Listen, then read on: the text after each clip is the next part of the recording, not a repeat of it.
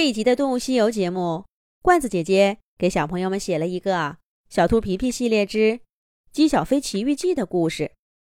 皮皮，等等我，别跑那么快！果果，你看什么呢？瞧我捡的这块石头多好看，是蓝色的。春天到了，皮皮和小伙伴们正在今年的第一次丛林大冒险。柔柔的春风吹拂在山谷间，吹开了二月兰紫色的花瓣儿，吹响了小溪叮咚的水声。迎春花黄艳艳的花朵还没凋零，细碎的小叶子就爬上了弯曲的枝条。不用上课的日子，大家在美丽的郊野玩得开心极了。而这当中，最耀眼的明星。当然要数姬小飞。每次丛林大冒险，他找到的好看的、好玩的都最多。那些美丽的树叶、精巧的石子儿，就好像被施了魔法似的，接连不断的跳进姬小飞的采集袋里。这一回，姬小飞还专门准备了一个植物标本夹。半上午的功夫。他就收集了满满的几页。鸭小嘎凑上去看了几眼，羡慕不已地说：“嘎嘎，鸡小飞，都是一样的走路，怎么就你能发现这么多有趣的东西呢？”“是呀，小飞太厉害了，要不是他，我根本就看不见那只美丽的蝴蝶。你们瞧，我还拍了照呢。”小猫可可。拿着爸爸的相机，给大家展示他的作品。一只展翅欲飞的凤蝶，那正是趁姬小飞在乱草丛里指给他的时候抓拍的。小伙伴们都用崇拜的眼神看着姬小飞。这只顽皮的小鸡一到丛林里，就好像变了个人似的，跟课堂上完全不同。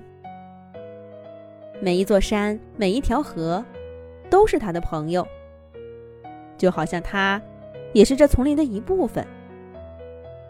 难怪连白鸽老师都说，别的同学都是到丛林里来玩的，只有姬小飞，倒像是回了家似的。丛林是家，还真有一只小鸡，是把丛林当做家的。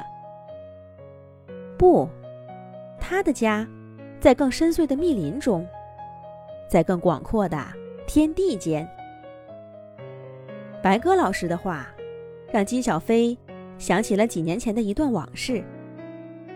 他把头从地黄漏斗一样的紫色花柱上抬起来，投向远处的高山。那位叫小米粒的朋友，在那山里吗？还是去了更远的地方？那一年，丛林大冒险还没在小镇上流行起来。姬小飞还是一个一出成绩就垂头丧气的调皮鬼，而姬小跳还是一颗雪白的椭圆形鸡蛋。小飞，快来看看，这里面是一个长得像你一样的可爱小鸡。你瞧，蛋壳在扑腾扑腾的跳呢。过几天。他就能从壳里出来，跟你一起玩了。小飞告诉妈妈：“你希望他是个小弟弟，还是个小妹妹？”小弟弟，小妹妹。鸡小飞猜答案的硬币都丢了两枚。鸡妈妈艾莉还是不厌其烦的问着这个问题。妈妈的眼睛里写满了对小宝宝浓浓的爱意。可是。整日整日的孵蛋任务，也让姬小飞的伙食水平急剧下降。管他是小弟弟还是小妹妹呢，赶快从这个硬邦邦的蛋壳里出来吧！再吃这些干巴巴的米，姬小飞都准备赖到鸭小嘎里住了。不过今天，姬小飞却热情地回应着妈妈：“妈妈，小弟弟或者小妹妹。”还有几天出生呀？我小的时候也是这样一个蛋吗？他甚至呀都不给鸡妈妈回答的时间。其实鸡小飞根本就不知道自己在说些什么。他愿意谈论任何一个话题，只是除了那张藏在书包最底下的成绩单。可是鸡妈妈还是想起了这件事儿。